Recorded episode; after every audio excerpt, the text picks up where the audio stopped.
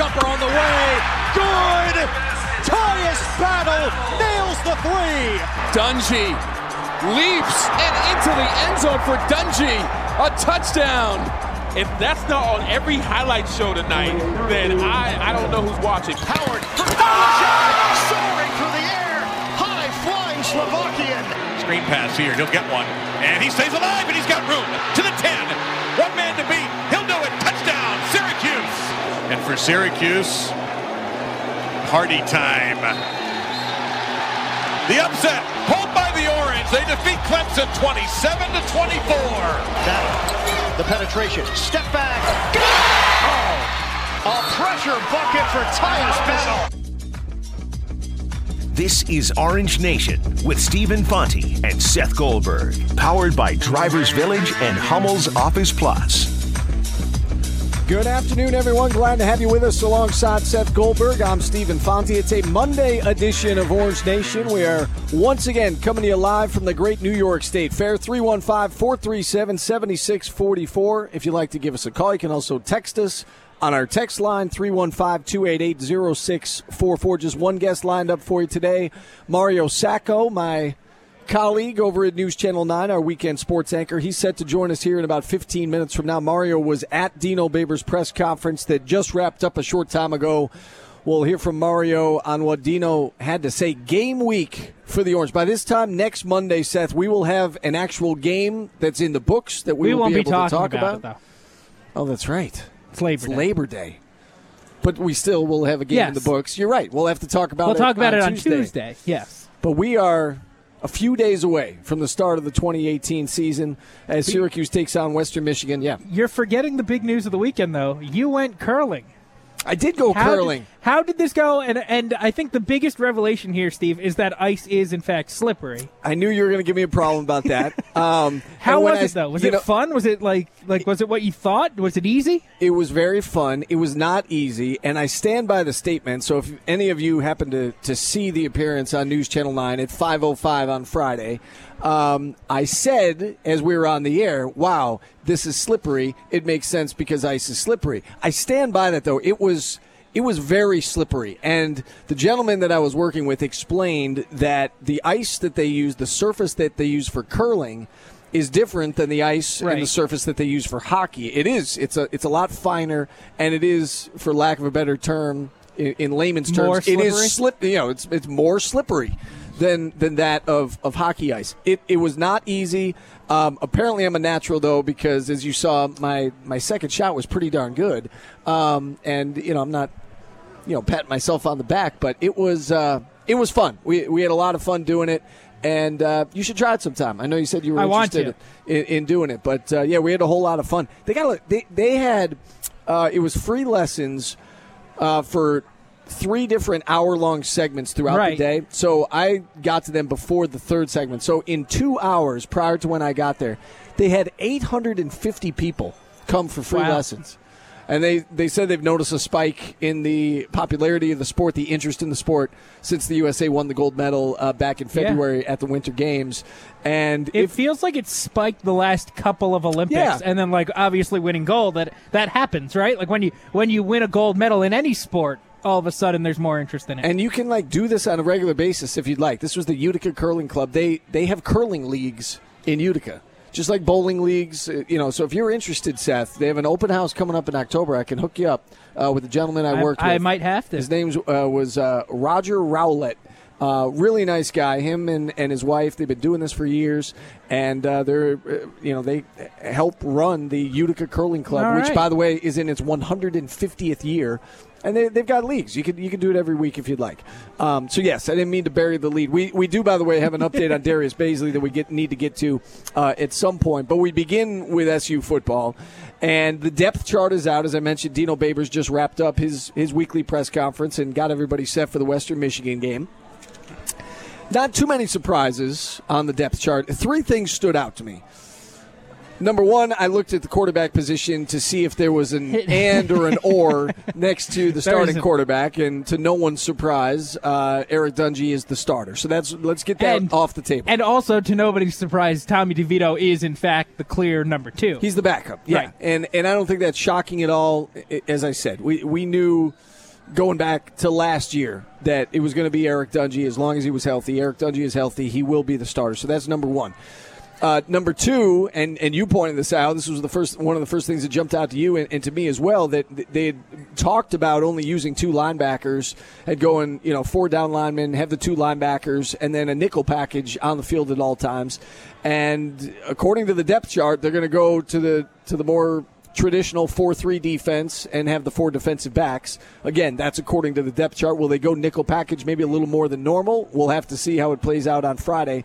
But to this point, anyway, um, on the depth chart, uh, they've got a, a 4-3 defense. And the other thing that stood out to me is that they've got Antoine Cordy returning punts, which, again, when healthy, he's a guy who he's a he's a playmaker.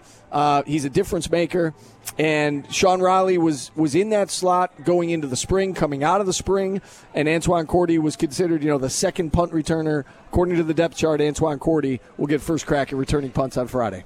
that doesn't surprise me too much. Doesn't surprise And- me, and- but it's different. Yes, it's different. And, and the reason why I say it doesn't really surprise me, they wanted him to have the ball in his hands, right? Like they they think that Antoine Cordy can be this dynamic player with the ball in his hands, and they wanted him on offense. They wanted him in that you know slot position, and he went to Dino Babers and to the coaching staff and said, "Hey, you know what? Not really comfortable with this. Not not feeling this. Uh, let me go back to defense." And so they said, "Okay, fine, go back to defense." But they want him with the ball in his hands. And- we've seen over the course of his career, he intercepts a ball, he picks up a fumble. You know, he can be a guy who, who can make a play and make guys miss. So throwing him out in the punt return game doesn't shock me all that much. You know, and, and I'm thinking about it. When's the? I mean, the last good punt returner they had was Brisly Estime. But it's not like they've had. It's not like that's been a playmaking position for them. You know, over the last what six, seven, eight years, uh, other outside of Estime making plays. They, they haven't had anybody else who's who's done anything back there. So you might as well give it a try if you think he can be that guy for you. You're absolutely right. He's a dynamic player. I asked Dino Babers about Antoine Cordy when I sat down with him last week, and and you heard his response, Seth. He said, you know, it's not your guy's fault, meaning the media's fault. You think he's good, you don't know how good he is. Right. And to your point, they want to get him the ball. They want to find ways to have the ball in his hands that he could be a difference maker. He's certainly a difference maker on defense when he's out there, and this will be one way to, to get him more involved uh, in the game plan. Anything else stand out to you? Those were the three things that stood out to me. Anything else uh, coming out of this this first press conference and, and out of you know, Dino really. releasing the depth chart? Not really. I mean, you, you look at you you look at the team and it's fairly straightforward. I mean, the receivers. We had questions. Who who's going to be the receivers? Are they going to be consistent? Are they going to be able to step up? It- you you had an idea that it was going to be Devin Butler, Jamal Custis, and probably Sean Riley in that slot position. Uh, you know, he mentioned Nykeem Johnson as a guy who's still banged up, so maybe when he's healthy, he gets some reps on the inside, but. I didn't think anything there was too surprising. Uh, again, the defensive line looks like it should be pretty good this year with Alton Robinson and Chris Slayton and, and Kendall Coleman, um, you know, and McKinley Williams and Josh Black there at that nose tackle position. It, it looks like a position that could be pretty good and a, and a group that could be pretty good on that defense. The thing that stuck out to me the most was the linebacker thing. And like that's just semantics, isn't it? I mean, you're gonna you're going to play multiple defenses. You're not you're not going to line up in a three wide receiver set every single time. You might line up in four. You're not going to line up in a four three every single time. You might go nickel. You might go dime. It- you know, it's it's a matter of phrasing And I- almost. And I, think we're going to see an awful lot of that nickel package. And uh, again, if you look at the depth chart, the way that the starters go, the one guy who misses out on a starting role because of the change in formation is Andre Cisco, the true freshman. He was slotted in coming out of the spring as the starter at free safety, but because there's one less defensive back position, again, on the starting depth chart, Cordy takes the free safety position instead of the nickel position, and Cisco will now, you know, rotate in with that nickel package. But I, I assume we're going to see it a lot. Cisco's a true freshman. They've got four either true freshmen or redshirt freshmen on the depth chart in that defensive backfield. Uh, Trill Williams is on there. Eric Coley, uh, the the kid who went to FM, he's Right. uh, a redshirt freshman. He's uh, on the depth chart at the strong safety position.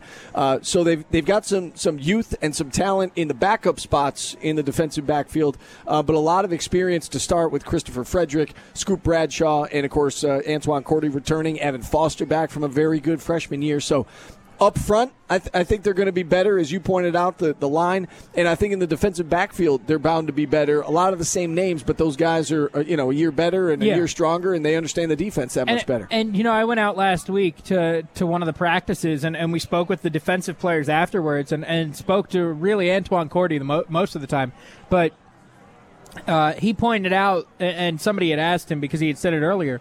That this is the, uh, the the best defensive backfield that he's been a part of at Syracuse. He thinks this is the best defensive backfield, and it's because of the young guys. And, and he looks at these young guys. He looks at Andre Cisco and, and, and Trill Williams and, and the true freshmen who came in. Obviously, the redshirt freshmen too, but they've had a year in the system. But the true freshmen who have come in, it seems like he looks at them and says, "Hey, these guys are talented. These guys are legit. These guys could play." And like, not only will that make us better, you know, him referring to you know a, a top team, but that'll make us you know deeper. And and if somebody goes down, or or if you know we need to go to more defensive backs, we've got those bodies this year. And, and it seems like you know from those guys, they feel com- more confident in that unit. All right, we're just getting started here on a Monday edition of Orange Nation. Boys. is it hot out here! And today's not, really hot. Today's not even the hot day. Supposed to be even worse tomorrow. They're saying heat index uh, above 100 tomorrow and Wednesday. We're not here tomorrow. We're actually at the Hotel Syracuse. We're at Shaughnessy's tomorrow. Yes, we are. Wednesday we'll be back out here. Uh, today's not even the hot day, but it is toasty already, and it's uh, not even one o'clock yet. But if you're coming on out to the fair, stop by our booth, say hello. We're right across from Chevy Court, uh, across from Dinosaur Barbecue, next to Byrne Dairy. If you'd like to check in, give us a call at 315-437-7644. We're going to take our first time out. When we return, our weekend sports anchor from News Channel 9, Mario Sacco, will be on. He just left Dino Babers' press conference on Western Michigan. We'll hear what Dino had to say. That's next. Keep it here. Orange Nation just getting started on ESPN Radio. Jumper on the way. Good. Tyus Battle nails the three. Dungy leaps and into the end zone for Dungy. A touchdown. If that's not on every highlight show tonight, then I, I don't know who's watching. Howard for soaring through the air, high flying Slovakian. Screen pass here. He'll get one. And he stays alive, and he's got room to the 10. One man to beat. He'll do it. Touchdown, Syracuse. And for Syracuse, party time. The upset, pulled by the They defeat Clemson 27 to 24. Battle, the penetration, step back. Oh, a pressure bucket for Tyus Battle. This is Orange Nation with Stephen Fonte and Seth Goldberg, powered by Drivers Village and Hummel's Office Plus. Hour number two of Orange Nation underway on ESPN Radio. Phone lines open this entire second hour at 315 437 7644. You can also text us 315 288 0644. We've got to get to the Darius Bazley update. We'll do so uh, in the next segment, but we continue the SU football talk.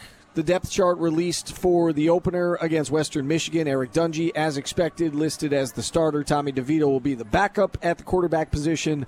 Babers uh, was holding it close to the vest a, a week ago. Said he had decided on his starter, wasn't going to make it public. We all knew that Dungy was the guy. Indeed, Dungy will be the starting QB on Friday. Antoine Cordy listed as the starter uh, in terms of punt returning.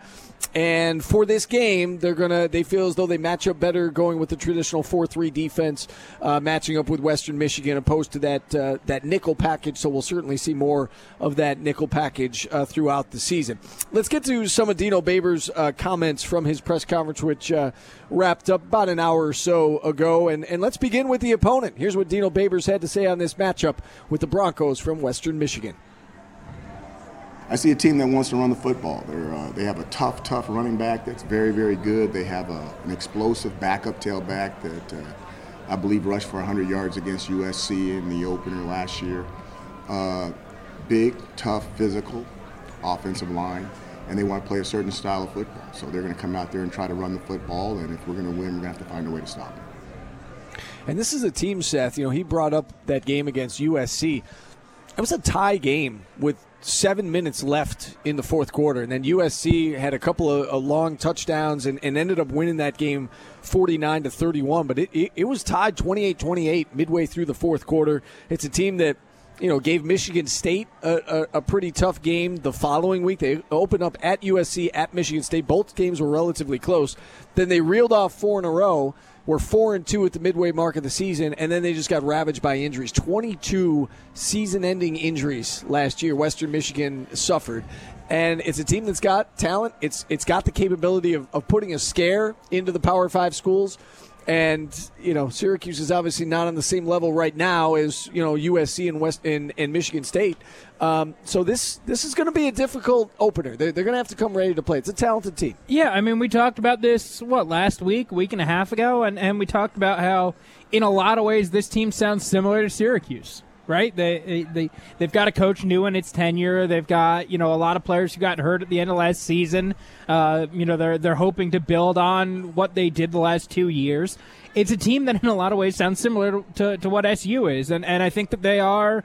Uh, you know they're they're a relatively talented team. I think they're a good group of five team. Uh, I, I, said this a couple weeks ago when we talked about it, and I'll say it again now not the team I would want to open up with. You know, not not the not the first team I would want to see right out of the gates when you're a little unsure of where your team has is at. But that's what we're at, right? That's where we're at with this Syracuse program right now. That's the first game on the schedule. We know why the first game was scheduled on the road because they were unsure uh, of Carrier Dome renovations and timelines and things like that. So you, have got to live with it. And and Syracuse is going on the road to go face Western Michigan. And I, I certainly think and, and, agree with you, it's going to be a challenge. I, I think Friday night is going to be a challenging game for them. Yeah, ideally, you would like to have the Wagner game first and then go on the road after you've got a game under your belts and, and shake off the rust a little bit, but uh, that's not the, the hand they've been dealt. They got to go out and, and play the hand that they've been dealt, and that's a road game to start with. And I think that's why Vegas has this as a, as a relatively close game. Uh, the point spread, you know, between five and six points, opened up at six. It's fluctuated a little bit, but it's staying right around that number. Uh, there's a reason this isn't a double digit spread. Western Michigan is at home, and, and they've shown they can score a lot of points, and they're a pretty good team. Let's get another one in from Coach Babers. As we talked about, uh, it's it's not the norm for Syracuse to open up on the road. First time for a true road game anyway since 2010. Here's Babers on on hitting the road for Week One on a Friday night. It's different for a, for a program of our size to be on the road for the first game is unusual. I'm not sure uh, how many times we've done that here at Syracuse. But I'll tell you this: we've got an experienced, experienced enough football team that we should be okay on this. Now we do have some young players that are in the depth; they're talented, but we've got enough seniors on this football team to know that knows how to travel that we should be able to do this and uh, and be okay. 2008, they were on the road at Northwestern. 2006 at Wake Forest. It, it, does happen, but again, those were road games against Power Five schools. You don't often see them go on the road to take on a, a school that's that's outside uh, the Power Five. So it, it is something different. Uh, it's an opportunity uh, for them to to get a good quality win under their belts to, to start the year. It's first game for Syracuse. Let's let's keep in mind it's first game for Western Michigan as well. They're going to have to work out some of the kinks. Yeah, I mean, look, they're they're going to do it this year. I think what is it Liberty next year? Who's on the schedule week one? Uh, I think that's a road game as well. They're they're going on the road again because they didn't know timelines for the building, but uh, I think that at some point, though, this is kind of what you do, right? You, have got to schedule this kind of a game anyway, regardless of where it is. You've got to schedule this kind of a game because you want to build up to six wins and you want to get to a bowl game. And and yeah, you would prefer this game be here in Syracuse, and you would prefer this game be in your own building so that you don't have to worry about the travel and the logistics of going on the road and, and playing in a tougher environment. But uh, you know, Dino Babers is, is going to talk about experience and, and, you know, mentioning that they've got a lot of guys back, and they do. That means they've all played on the road before, right? They, they've all been through this. They've all, you know, taken the flight somewhere. They've all taken the bus ride from the airport. They've stayed in a hotel. They, you know, they, they've gone through this routine and, and they kind of get it. So I'm not sure what the big difference is playing a road game versus a road game the first week of the year. I, I would think that the, the routine is more or less the same. Yeah, fly uh, out the day before, get your you know get to the hotel. You're gonna you're gonna be in the hotel all night. You're you're gonna get on the bus at X time the next day to get to the stadium. Like it's the same routine. It's just that it's week one rather than week seven.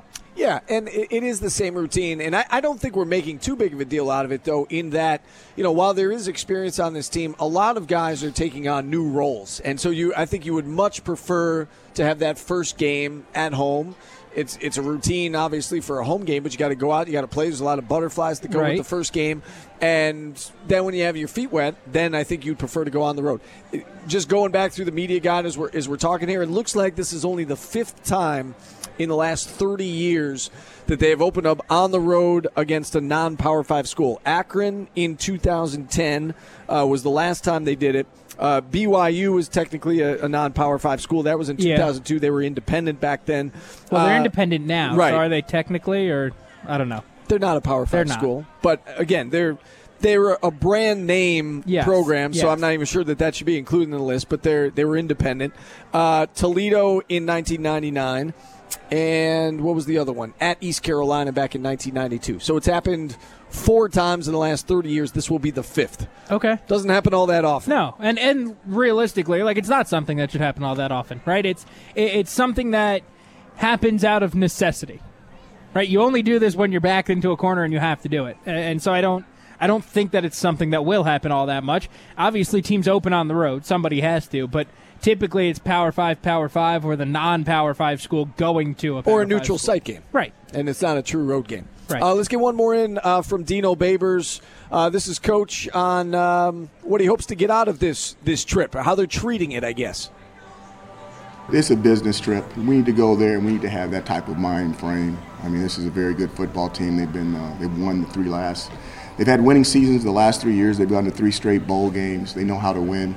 We're trying to get to get on some common ground where they've been at, and I think we just need to take a different attitude towards it. The old cliche, Seth. The, that was so cliched. The business yes. trip. Do they? Uh, do they get to like put in? Uh, I'm I'm I'm blanking on the word now. Expenses? Do they do they put expense reports in? I thought you were going uh, with with Frank Howard. How he, he kept no. saying throughout last year, we're "Going to bring our hard hats with us." I thought that's where you thought that's where you're going. No. no. Do they do they have to expense things at the end of the trip? Uh, expense reports are the worst. That's the word I was looking for. Yes. I couldn't remember. Uh, it's a business trip. Bring their hard hats. Got to go out and play. Suits, ties. Yeah. Got to look nice when you go out on the road. Obviously. Fact remains, though, that, you know, and we, we've looked at the schedule. We talked about this a couple weeks ago, whether or not this was the most important game in the schedule. And I know it's the first one. So I, I don't know if you could say it's the most important game. But in terms of setting the tone, and if you win this one, you know you're going to win the Wagner one. You're 2 0 with Florida State coming to town. You, you kind of roll the dice in that game and you see what happens. This game, I don't know if it's the most important because it's the first one and there's a lot of football left to be played. This is a very important game. If you want to get to six wins and get to a bowl game, this is one that, that better go in the win column, yes? Yes, absolutely. If you want to go to a bowl game, you win this game. You win this game, you beat Wagner, you beat UConn, uh, you, you beat UNC when they come to your building and then you find your other two, right? You find two other wins, whether that is uh, beating like an NC State or beating a BC. I, I don't know, but uh, those are the games that you got to win. I mean, you've got to win those four. You've got to win this. You've got to win at UConn, Wagner, and UNC, um, and then you find your other two wins to get you bowl eligible. Since I brought it up, what would you say is the most important game on the schedule? Um. I mean, I, I probably keep defaulting back to Western Michigan. Right? Like, I, I, keep defaulting back to this Western Michigan one because I feel like, and I, I hate that I have this feeling before the season, I feel like if they lose, we're going to come in Tuesday and it's going to be the same show from after Middle Tennessee State last year, which was, all right, that's it. When's right. basketball start? When's basketball start? Like let's let's get these guys going. Like I, I can't wait to see Matthew Moyer. Like hey, let's let's go right and and it, like I, I, feel like we're doing that, aren't you? Don't you? Like I, feel like if they, if they somehow go out there and lose, like if they don't win that game on Friday night, we're gonna come in Tuesday and it's gonna be like, all right, there we go, let's get to basketball season. It's a fair point. I have a hard time putting it at the top of the list just because it's the first one. I know that, so much I that can too. happen after I, that. I do too, but I, I keep coming back to this game by default because I, I just have this vision in my head that that if they were to lose, everybody's going to be out. It's a compelling argument. I think that the Connecticut game uh, you can make a strong case for, sandwiched in between Florida State and Clemson, and you again Sure. assume that you've already got two wins under your belt. That would be the third one. You'd be halfway to bowl eligibility with three quarters of your schedule to go. Can I can I throw this out there? So David Hale just tweeted out a thread of, of looking at the games for each ACC team. A key game, he says, defining game of the season. A swing game, 50-50 that sets the, so, the tone, or a trap game, should win but could lose. For Syracuse, for Syracuse, Western Michigan applies to all of them. Sure, uh, but for Syracuse, his key game was NC State at home. His swing game was Pitt on the road. His trap game was UConn. All Uh, right. just just to throw out another perspective, you know, it, it seems like you know that you that NC State game seems like one. Hey, it's a home game. It, it it feels like maybe that's one you can win, maybe, and and so that seems like an important one. I, I don't know. I keep coming back to Western Michigan.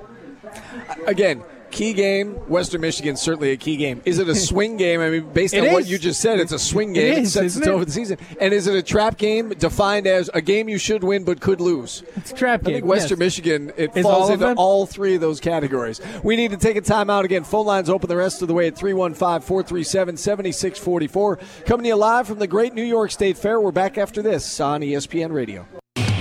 This is Orange Nation with Stephen Fonte and Seth Goldberg. Stephen Seth back with you on a Monday edition of Orange Nation. Coming to you live from the State Fair. We're right across from Chevy Court, next door to the Dairy Building, 315-437-7644 if you'd like to get involved. We're going to take a break from the SU football talk. We have to talk about this, Seth.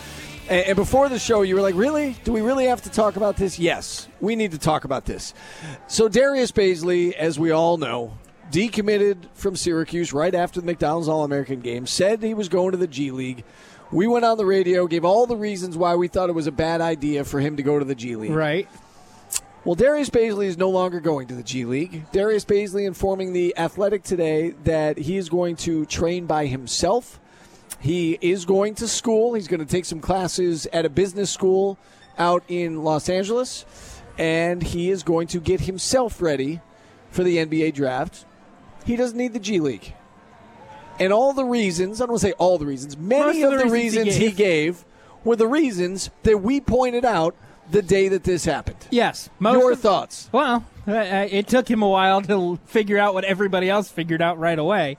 Um, I I have a bit of a devil's advocate scenario here for you because everybody's going to look at this, and everybody has been looking at this, saying, "Well, he probably got some bad information, right?" Like that's probably the answer, the reaction that everybody has. Um, he probably went and got some bad information. He'll go to the G League. Everything will be fine. I don't And- know. Can, let me stop you right Yeah, there. yeah. I don't know if I feel as though he got bad information. I think he got poor advice and maybe Sure. didn't think it completely through. Okay, but it, okay, so to me that's that's in the same in the same category. And so I'm I'm I'm thinking about the new college rules that let, that will allow players to have agents and eventually high school kids to have agents, right? Is it possible? And and uh, I I only kind of believe this. Play, again, playing devil's advocate. Is it possible that he made up his mind and said, "I'm not going to Syracuse. I'm not going to college," and then signed with the agent and then was talking it through and was like, "Wow, what a terrible idea." Whereas under the new rules, he would have had he would have been allowed to have contact with the agent, would have been out, allowed to talk it through, might have figured out, "Hey, this is a terrible idea, don't do it," and then he ends up coming to school. I don't know that that I mean, there's no way to know what would have happened and if he would have still gone to the G League and had still done this whole thing.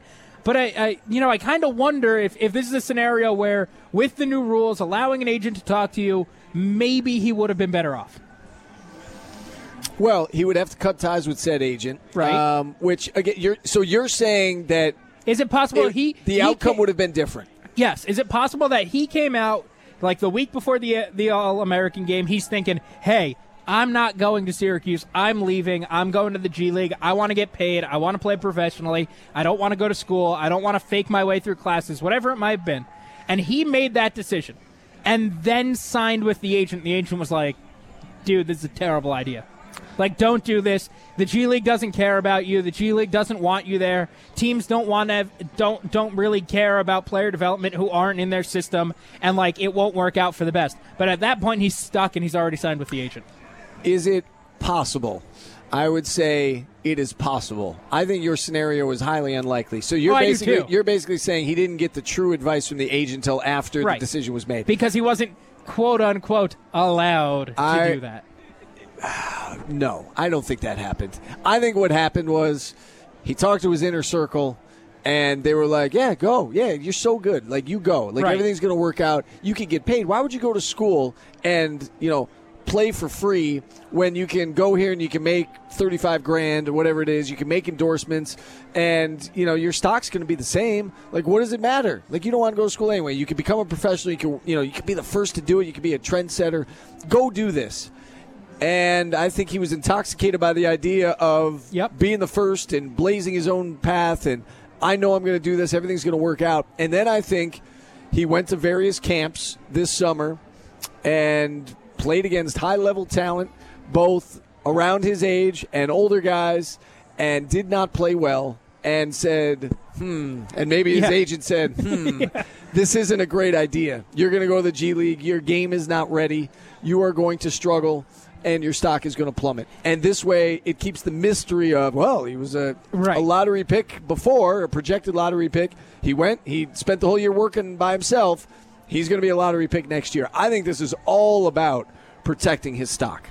Oh yeah, it, it has to be at this point. I mean, listen to this quote, and, and uh, I think this is uh, I think this is kind of what you're saying, right? Uh, he says, "quote Training with professional players like Miles, seeing what hard work really is. Man, I used to think that I work hard, but then coming out here working out two a days, and your body is aching, and you have to keep grinding, keep going. It's been an experience. It's taken me a while to get used to it, but the fun part, uh, but it's fun to be put in environments with greatness. You know, I, I, I think that it got like to your point. He thought he was ready. He thought he worked hard. He thought he was at this point, and now he's working out with Miles Bridges, and he realizes, hey, maybe not. And you see some of the quotes uh, in this article uh, at the Athletic, and, and you should go check it out because it's a it's a good read. Um, you know, he says things about the G League has lost its value, and basically, I don't need the G League. Yep. To me, those things sound like excuses. And you know, I'm better than this. Um, and I don't expect him to come out and say I made a mistake because if he comes out and says he made a mistake, then you know maybe scouts are going to be like, hmm, you know, maybe this kid isn't as, as good as everybody thinks he is, and maybe his stock would take a hit because of that. So I don't expect him to come out and say I screwed up. I should have gone to college. But when I read this story and I read those quotes, you know, I take pride in my decision. There like are no regrets. The G League is the only league where winning might not be everything. Development is the most important aspect, and then a little bit further down, I've never been brought up that. Uh, for me, in those settings, to just get mine, I've never been brought up that way. I feel basketball's a team guy. sport. right? He's trying to paint this like I made a mistake, but and and these these comments they, they feel like excuses and they feel like a way to almost boost him up. Well, I'm a team player. I can't Right. play in the G League. It's all about getting mine. You know, he talks about the two way contracts and about how you know his opportunity might not be there. Which, we, like, we said that like, right off he's the bat. right. right. I mean, right. He's he's not. the team's wrong. not going to be invested into developing him because the, the organization is, is not necessarily going to have them the following year. I think the Jazz own the number one pick in the G League. they do. Are the Jazz going to be the worst team in the NBA next year and have the number one pick, or you No. know have a lottery pick? Charlotte No. Hornets have picks two and three. Are they going to take a guy who is not going to be there It's the next year? No, probably right? not. And you're not going to try to develop him. So basically, everything we talked about when this whole thing went down came up again today. And Darius basically saying, "Just kidding. I'm going to go work out on my own. And By the way, I'm going to take some classes, and I'm going to get an endorsement deal, and I'm still going to be a lottery pick." Should point out this has happened a couple of times. Uh, I mean, Brandon Jennings went and played in Italy, so a little bit different. Uh, Mudiay played in China, uh, but Dante Exum, who went and and uh, ended up as a lottery pick, uh, didn't play professionally, didn't go to college, and, and ended up, uh, you know, a lottery pick. Uh, this year, Terrence Ferguson uh, did it, uh, went and played professionally. Uh, Mitchell Robinson went and played, uh, went and dropped out of school. He got picked in the second round. But the point being, like there, there are guys who have done something like this. Not that I think it's a good idea, not that I think it's a smart idea, and that whatever exposure and whatever coaching you get at Syracuse is probably going to be better than whatever you get in a side gym with uh, you know, the, the coach that you're going to hire, right? Yes, but I will say this about the other guys, and everybody's circumstances are different. But Jennings and Mudiay in particular, there were some eligibility concerns with those guys. Yes, Dante Exum, I think Exum too. Dante Exum. I mean, he's from Australia. Yeah. I know that he spent time with the national team down there, so it's not like he was twiddling his thumbs doing nothing. Well, he was playing and Bazley's going to do that too. Bazley's going to play with the USA team. Well, he's not going to play in the national team. Exum was on the like the Well, no, the no, no. U.S. You know the Jeff U.S. Van Gundy- version well, of Team USA has a team that they're throwing out there for qualifiers right now, and apparently he's playing He's with them. practicing with Okay. them. That's different. And My point Yeah. is, Exum was playing high level, like he was on the team down there, and he was part of their national program and national team. Yes, you're right. Bazley's practicing with the team. To me, that's not the same thing. Whereas these other guys, you know, Jennings and Mudiay, they were playing. They were in a meaningful games, right? They were, and and and Bazley's not doing that, and. You know, you wonder. You know, he even talks in the article about, oh, it'll be easy for me to go down the wrong path if I wasn't so mature, and I'm, you know, mature by, beyond my years. And I mean, this kid is going to have to stay motivated. His agent's going to have to stay on. This is going to be a challenge for him not to have a structured environment, not to be part of a team, not to be, you know, going to, to classes. I know he's going to take some courses, but this is this is not going to be a structured environment for him. He's going to have to be awfully motivated to stay focused for that year, not playing meaningful basketball, at, you know, to continue to improve because, again, all of all of the experts that saw him play over the summer said this kid needs to improve. His game is not ready. Right. So, in any event, the whole point I bring this up is uh, number one, it's an update on this story that we spent so much time on. But number two, you know, every once in a while, it's okay for us to say, you know, we were right about something. I think you and I could say we were Well, right because about we're this. we're wrong a lot. So, you more than me. well, whatever. But we're wrong a lot. So I think it's more fun when you're right. To like Yes. point and this out. was so obvious that it's it's frustrating that this kid didn't see all these, you know, potential roadblocks along the way. Uh, You got to text. Uh, yeah, text um, Orange fans should be uh, should breathe a sigh of relief that Bazley ended up moving on from the program. Poor advice, bad decisions, whatever it may be, the kid would have been a headache from the minute he stepped on campus. I can't disagree with that. I can't disagree with that. I know he's a talent, and I know you want the best players on your team. Um, if you're an SU fan, or the, the coaches for that matter, I think you feel pretty darn good with what you have right now. And the way that this kid has handled the perception, anyway, the perception is this kid was going to be a headache. And, I, you know, sometimes you are better off with the, you know, the bad apples. I know he's super talented, but sometimes you are better off without a guy like that on your team. Yeah, uh, it seems like he is. It's, it seems like Syracuse is in this case. It seems like they won. All right, 315 437 7644. We're going to take another time out. We're back with today's business right after this on ESPN Radio.